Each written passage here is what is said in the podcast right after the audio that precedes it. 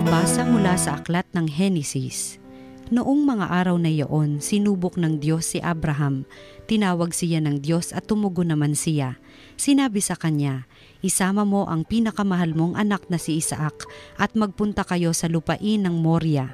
Umakyat kayo sa bundok na ituturo ko sa iyo at ihandog mo siya sa akin.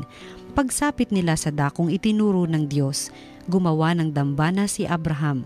Nang sasaksakin na niya ang bata, tinawag siya ng anghel ng Panginoon at mula sa langit ay sinabi, Abraham, Abraham, huwag mong patayin ang bata huwag mo siyang saktan na ipakita mo ng handa kang sumunod sa Diyos sapagkat hindi mo na ipinagkait sa Kanya ang kaisa-isa at pinakamamahal mong anak.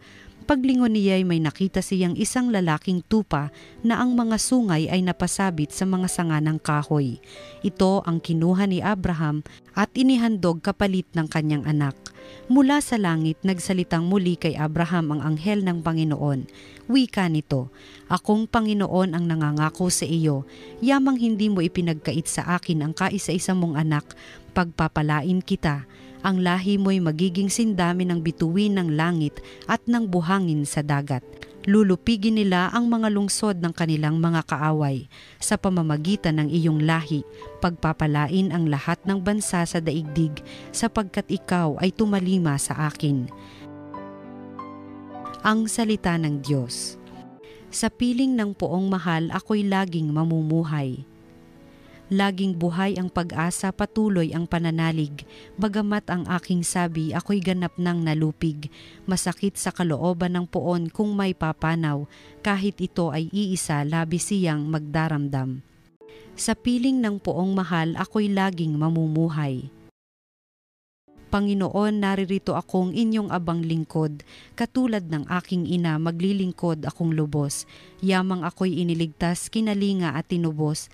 Ako ngayoy maghahandog ng haing pasasalamat.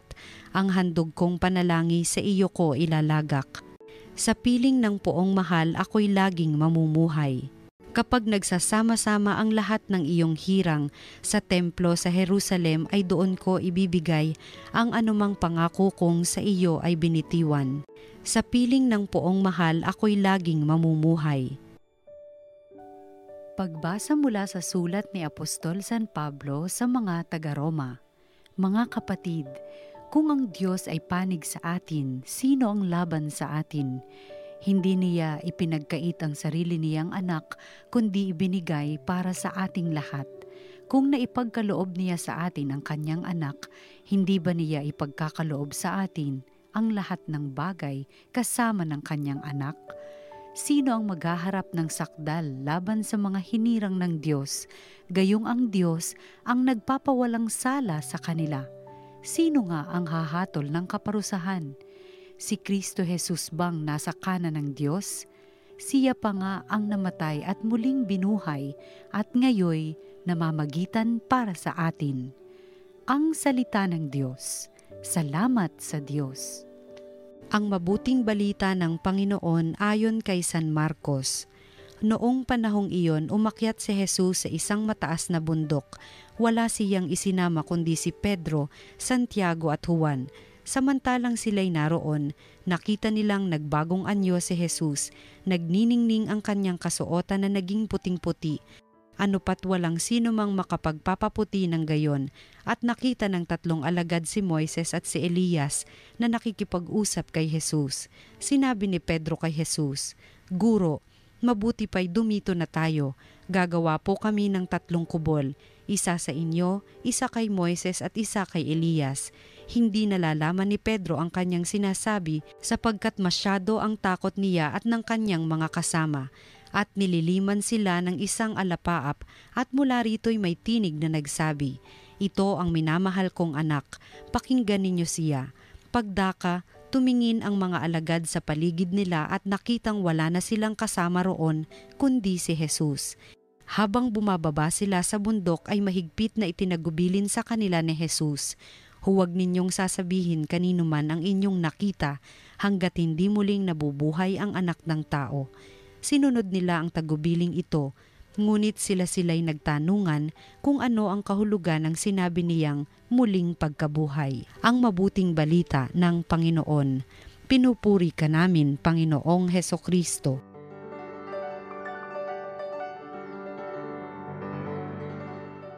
Inihahandog po sa atin na mga pagbasa ngayong ikalawang linggo ng Kwaresma ang isang napakaganda at napakahalaga na paalaala.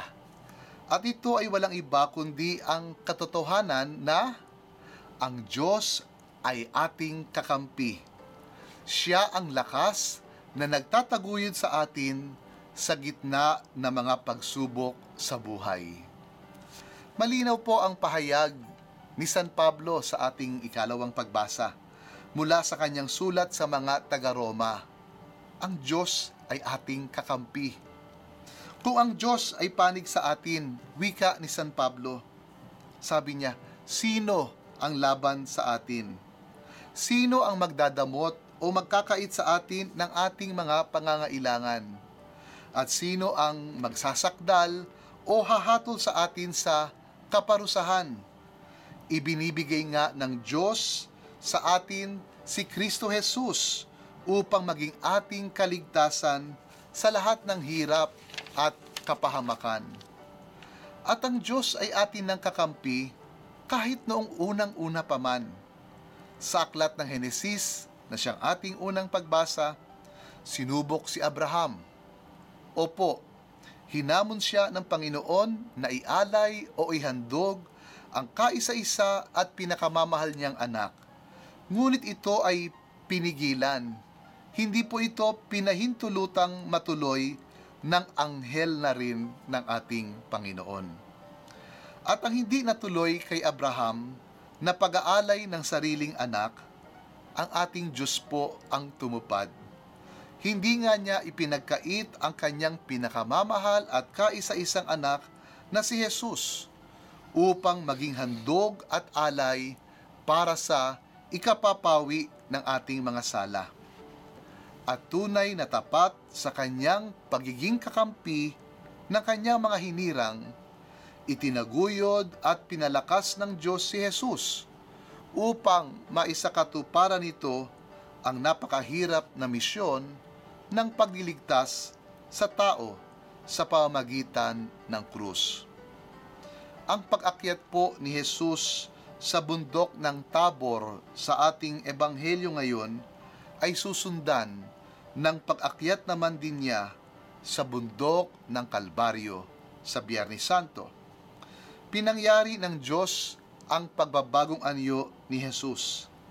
Isinugo niya kay Jesus sina Moises at Elias at pinaalaala niya kay Jesus na siya ang minamahal na anak upang bigyan ng sapat na lakas at inspirasyon si Jesus para sa napipintong pagpapakasakit at pag-aalay niya ng buhay sa krus.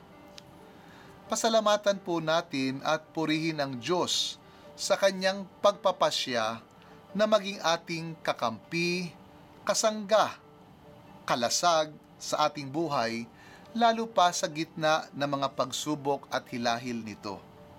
Walang pangangailangang ipagkakait sa atin at walang magsasakdal o hahatol sa atin sa masama. Sapagkat bago pa man tayo magsisi o magbalik loob mula sa ating mga kasalanan, ang pagpapasya ng Diyos ay hindi ang ipagdamot sa atin ang kanyang bugtong na anak na si Jesus. Pinili ng Diyos na maging atin siyang kakampi. Tayo po ba ay natatakot, nag-aalala o nababahala? Tayo po ba ay nalilito, naguguluhan? Tayo po ba ay nalulungkot, nahahapis, tumatangis? O tayo po ba ay nananamlay, nasisiraan ng loob, o nawawala na ng pag-asa? Mga minamahal, tanggapin po natin ngayong kwaresma at sa bawat araw ng ating buhay, si Jesus ang pag-ibig ng Diyos sa atin. Siya ang tapat na biyaya ng Ama na pinili tayong samahan at kampihan sa mga pakikibaka natin sa ating buhay. Manalangin po tayo. Panginoon, turuan mo kaming tanggapin at ingatan ang pananatili ni Jesus sa aming buhay ng ganap at ng tapat upang maging aming lakas at kapayapaan. Amen.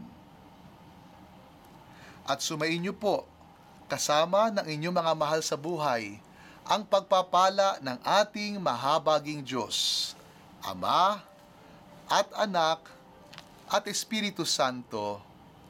Amen.